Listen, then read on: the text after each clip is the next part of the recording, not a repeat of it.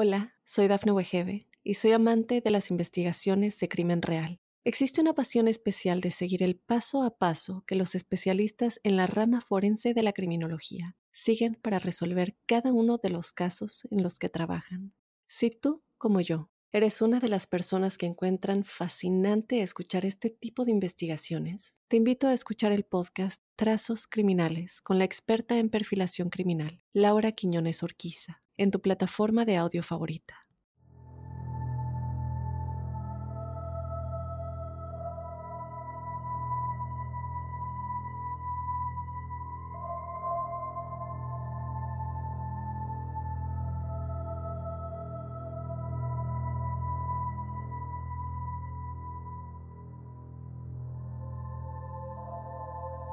Hola crípticos, bienvenidos a otro episodio de Testimoniales Crípticos. Mi nombre es Dafne Wegebe. Yo les doy la bienvenida y antes que nada, gracias a todos los que estuvieron preguntando si estoy bien. Yo antes que nada les tengo que pedir una disculpa porque me tuve que ir a Los Ángeles de trabajo, pero gracias por estar pendientes, todo bien, aquí en forma. Y bueno, muchos de ustedes saben que no solamente trabajo en este podcast, también eh, pues trabajo como directora de audio de una compañía, entonces estar manejando varias cosas al mismo tiempo y de nueva cuenta agradecerle a todos los que me mandaron mensajitos preguntando si estaba bien. De verdad se ve que no es solamente por el podcast, sino que ustedes de verdad me aprecian y de verdad la preocupación fue genuina y de verdad, de verdad se los agradezco mucho. Y también les quiero agradecer porque nos han llegado bastantes audios después de nuestro último episodio y también te invito a que tú nos mandes el tuyo si quieres contar tu historia de tu propia voz. Mándanos tu audio a códicecríptico.gmail.com pero también nos puedes seguir mandando tus historias escritas de igual manera a esta dirección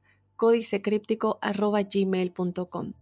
Vamos a escuchar ya el primer audio, pero vamos a leer lo que nos dicen primero. Hola Dafne, espero te encuentres bien. Mi nombre es Jessie Ramírez, soy de Colombia y vivo en Canadá. Te escucho desde hace poco y me encanta tu programa. Soy un fanático del misterio y lo sobrenatural. Te adjunto el audio, espero seguir conectado a Códice Críptico, postdata. Te adjunto solo un audio en este correo. La otra historia la dejo para otra ocasión. Espero pronto, un abrazo inmenso. Entonces, sin más, vamos a escuchar el audio de Yesid Ramírez y regresamos para comentarlo.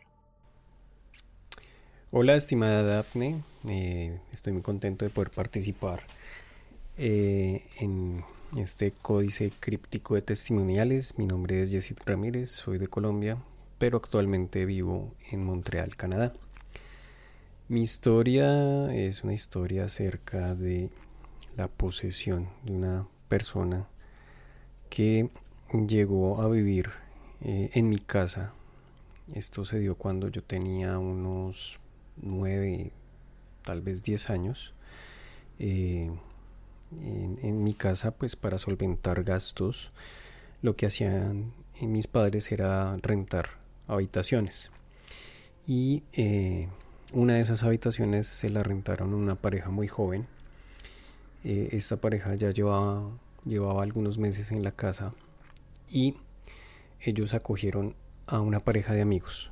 Entonces estaban viviendo por unos días eh, dos parejas en, este cuarto. Eh, esta pareja que llegó, eh, también bastante jóvenes. Resulta que cierta tarde, tarde noche ya tipo 6, 7 de la noche, escuchamos un estruendo, un ruido fuerte, como de una pelea.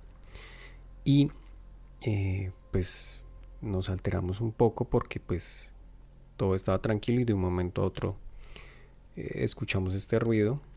Nosotros vivíamos en un segundo piso, bajamos al primer piso y efectivamente eh, del, la habitación de, de, esta pareja venía un, ruido de una pelea, mi mamá eh, decide golpear la, puerta para saber qué, es lo que pasa y la persona, la chica que, había rentado la habitación, abre muy asustada y nos dice que su amiga eh, está teniendo como una crisis.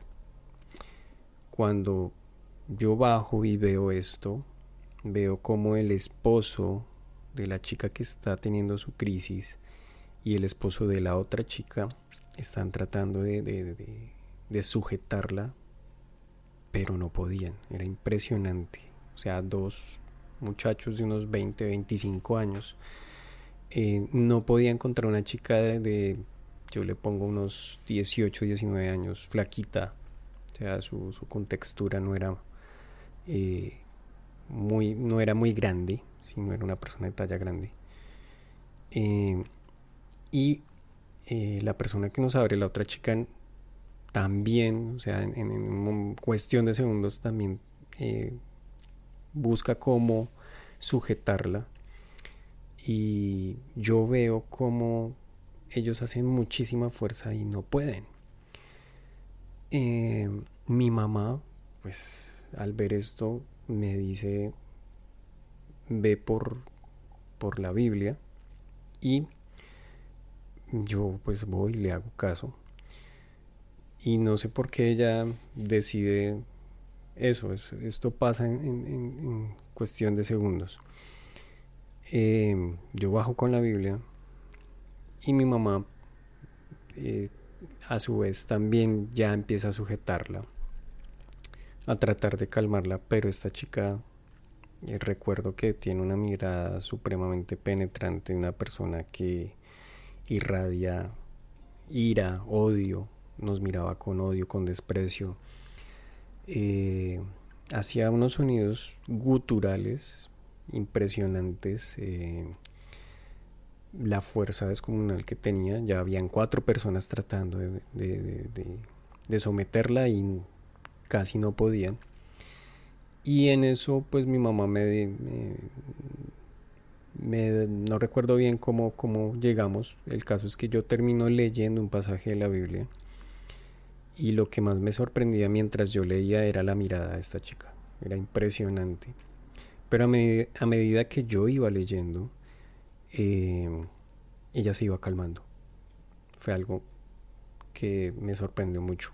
O sea, poco a poco no sé cuánto tiempo pasó, 10, 15, 20 minutos, no, no tengo en estos momentos certeza de cuánto tiempo pasa. El caso es que la chica se calma, ¿sí? Ellos ya la pueden soltar. El esposo, recuerdo que estaba sin camiseta, estaba súper rasguñado.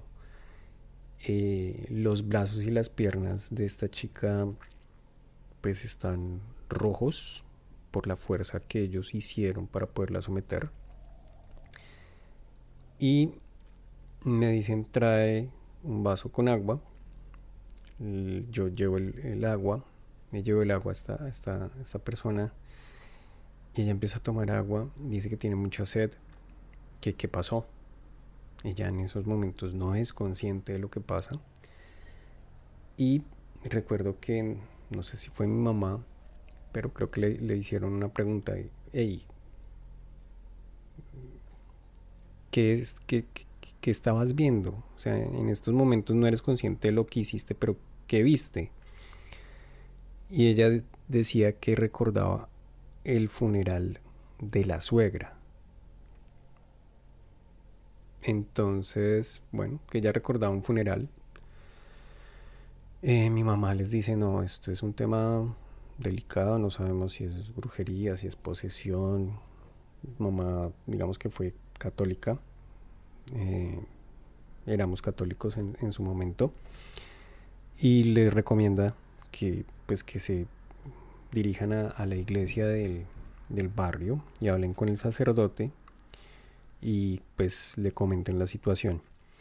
Efectivamente ellos salen y se van eh, buscan al, sacerdote, hablan con el, con, el, con el sacerdote y al otro día van dos sacerdotes a mi casa. Mm, recuerdo que nos hicieron salir de la casa todos y estuvimos por fuera como hora y media, dos horas. Y ya, pasó eso. Como a los dos días recuerdo que la chica subió a entregarnos la Biblia, yo estaba eh, creo que viendo televisión y pues para mí fue súper eh, miedoso verla subir como si nada, porque dije, viene de pronto a atacarnos, no sé, estaba muy asustado. el caso es que pues obviamente la reacción de nosotros fue como de, querer salir corriendo, pero pues ella nos, nos tranquilizó, nos dijo que estaba bien, que se sentía bien, que eh, la conversación con este sacerdote o con estos sacerdotes le había servido mucho y eh, le entrega la Biblia a mi mamá. Y mi mamá vuelve y le pregunta, venga, ¿qué pasa? Eh, lo que ella nos llega a comentar es que al parecer la relación con, con su suegra no era muy buena y efectivamente lo que ella veía en los momentos del trance era el velorio de la, o la velación de, de, su suegra, ¿sí? que había fallecido. Y pues ella decía que posiblemente era su suegra la que estaba como interfiriendo, como tratando de poseerla con el fin de acabar la relación con su, con su pareja. Y digamos que esto fue lo que pasó en, mi casa eh, durante esos días, un tema bastante fuerte. Y recuerdo muy bien esa mirada y no era una mirada normal. Entonces, pues dicen que uno no debe creer en esto, pero eh, hay cosas que nos sobrepasan. Te agradezco mucho, Dafne, por este espacio. Y nada, me encanta tu programa, tu podcast. Lo sigo y espero colaborarte con otro testimonial que tengo por ahí. Gracias. Gracias, Yesid. ¿Qué te puedo decir? Al final dices, ah, dicen que uno no debe creer en esto, pero hay cosas que nos sobrepasan y no lo podría haber dicho mejor. Sobre todo cuando no creemos, ¿no? Bueno, la gente que no cree y de pronto le suceden estas cosas. Qué importante es, ¿no? Cuidar, eh, bueno, tener mucho cuidado con las energías de las personas que metemos en nuestras casas. Eh, desde luego, eh, cuando estamos tratando de solventar gastos, nosotros igual solíamos recibir estudiantes internacionales. Cuando, bueno, mi mamá cuando yo vivía en México, que rentaban los cuartos de la casa. Entonces son cosas que a veces uno no, no puede controlar, pero qué difícil es porque no solamente estamos hablando de energías que una persona trae con ellos, pero también, por ejemplo, en este caso, que no sabían si se trataba de brujería o de una posesión, y muchas veces estas personas pueden traer con ellos no solamente las energías bajas que trae cualquier ser humano, pero también otras energías ya más fuertes que entran en estos campos de brujería, de posesiones, eh, sobre todo si ellos, tal vez ellos no son los que trabajan con esto, como en el caso de esta chica, pero venía de un familiar o de alguien que en su momento fue su familiar. Y la clave estaba ahí, cuando yo estaba escuchando tu audio, dijiste, tuvo la visión del funeral de su suegra, en ese momento dije, algo tiene que ver, algo le hizo ella, ya sea en vida o después de morir, para que esto le esté sucediendo. Yo me quedo en espera de tu siguiente historia porque dijiste que nos ibas a mandar dos audios, pero solo nos llegó uno. Entonces, bueno, nos quedamos en espera de ver qué otra historia tienes para nosotros. Vámonos con otro audio. El siguiente viene por parte de Juan José Pineda, que de hecho nos manda dos audios en este episodio. Únicamente vamos a poner uno, pero sí vamos a poner el otro, Juan José. Yo te aviso una vez en el siguiente episodio. Y tú nos dices, hola, ¿qué tal estimada Dafne? Muchas gracias por leer este correo. Aprovecho para enviarte dos historias personales que me sucedieron cuando laboré como ayudante general para una fábrica de ropa hace 20 años. Entonces vamos a escuchar ya esta historia de un almacén de ropa. Hola, ¿qué tal? Saludos a toda la familia críptica, saludos a la querida Daphne. Me, me, contacto con ustedes mediante este medio para contarles una historia que me sucedió en un lugar donde trabajé hace 20 años, donde me desempeñaba como ayudante general en el área del almacén, en una fábrica de ropa.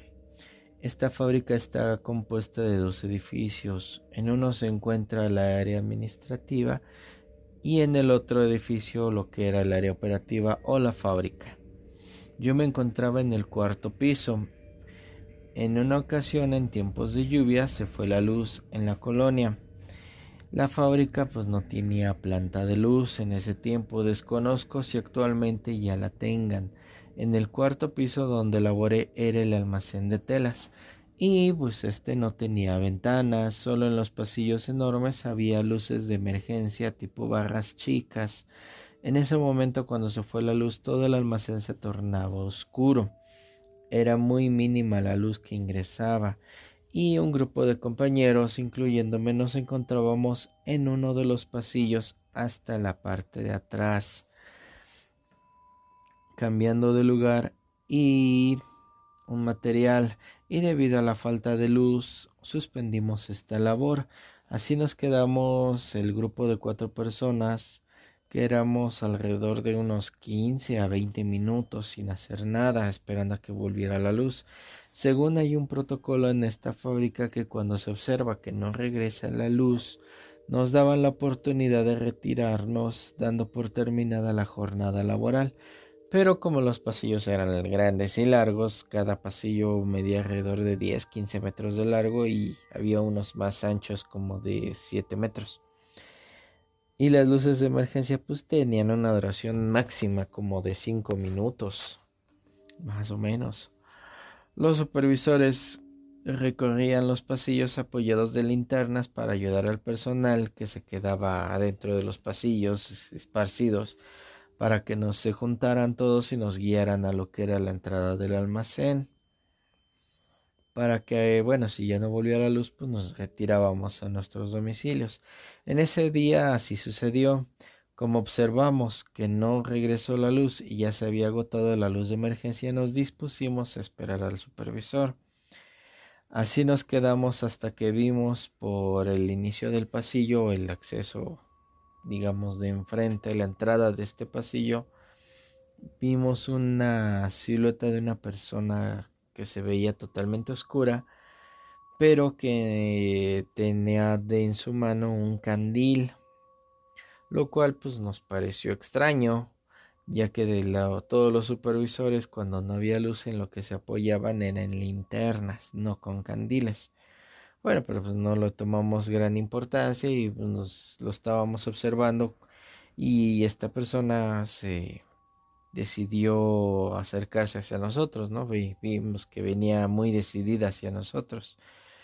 Cuando de repente por la parte de atrás o el pasillo en la parte de atrás recibimos una... nos llamaron, es de cuenta, nos hablaron, volteamos, obviamente nos espantaron porque de repente nos hablan por la parte de atrás y al girarnos pues vimos que era uno de los supervisores que traía pues en efecto una linterna.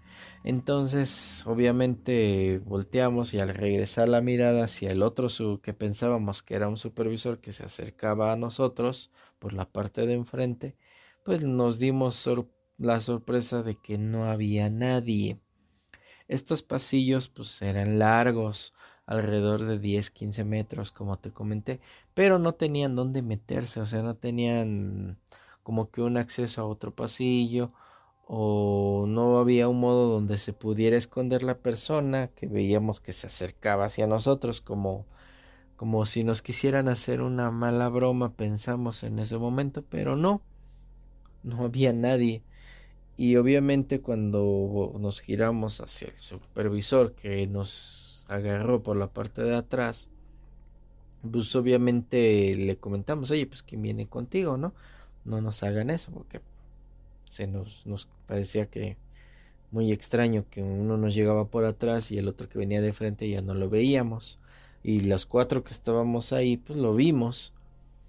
Entonces él nos lleva, le comentamos y él llega y nos dice, no, pues sabes que solamente vengo yo, no viene nadie más. Y vine por ustedes porque eran los únicos, éramos los únicos que faltábamos de la plantilla para acercarse a la entrada del almacén. Entonces ahí los mandaron para, ahora sí que para localizarnos a nosotros y llevarnos al frente.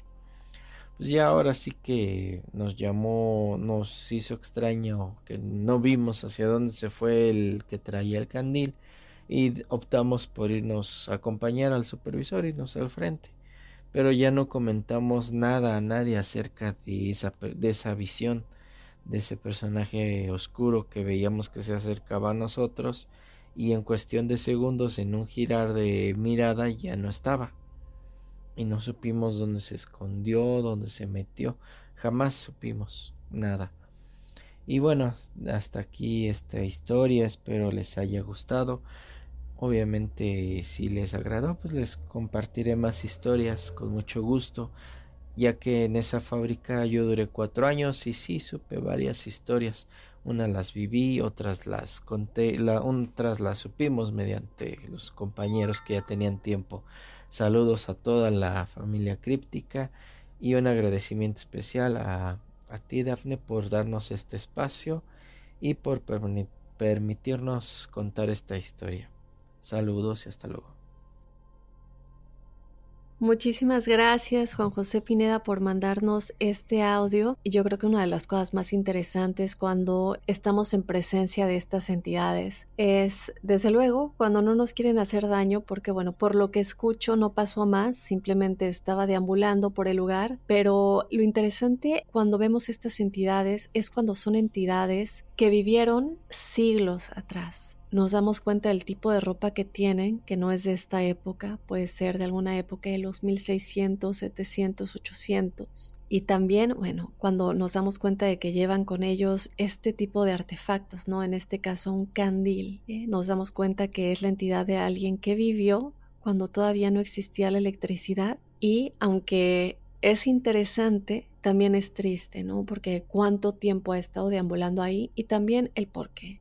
Tenemos otro audio, yo me voy a esperar para escucharlo hasta el siguiente episodio porque lo quiero escuchar al mismo tiempo que todos los crípticos, pero bueno, ya veremos si está relacionado con este almacén, pero dices que hay más historias sucediendo ahí, entonces desde luego no es algo nuevo, y a lo mejor estaría interesante investigar si algo sucedió ahí mucho tiempo atrás, cuándo fue construido este almacén o este edificio, porque a lo mejor no era un almacén en su momento, y qué historia tiene, ¿no? Para saber qué es realmente lo que sucedió y por qué estas entidades siguen ahí. Yo te mando un abrazo de nueva cuenta, Juan José, y gracias por compartirnos tu historia. Y también les quería comentar antes de irme que también nos han llegado más audios en los que ustedes nos cuentan sus historias. Algunos tienen mucho ruido de fondo, entonces lo único que les pedimos es que porfa traten de grabar en un, eh, en un lugar en el que no haya tanto ruido. Digo, hay ruidos que no se pueden evitar, como el ruido de los autos de la calle o el celular que de pronto suena o gente que esté en nuestra casa, pero si están en la calle o están manejando,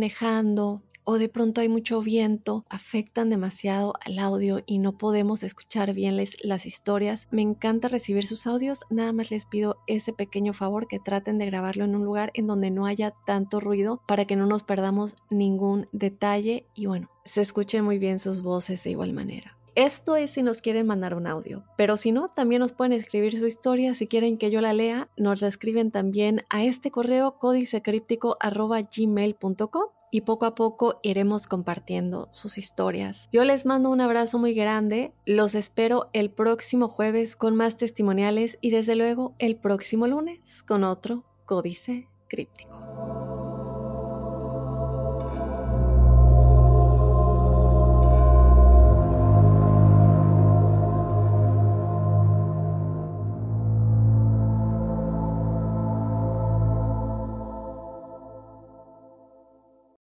Soy Dafne Wegebe y soy amante de las investigaciones de crimen real. Existe una pasión especial de seguir el paso a paso que los especialistas en la rama forense de la criminología siguen para resolver cada uno de los casos en los que trabajan.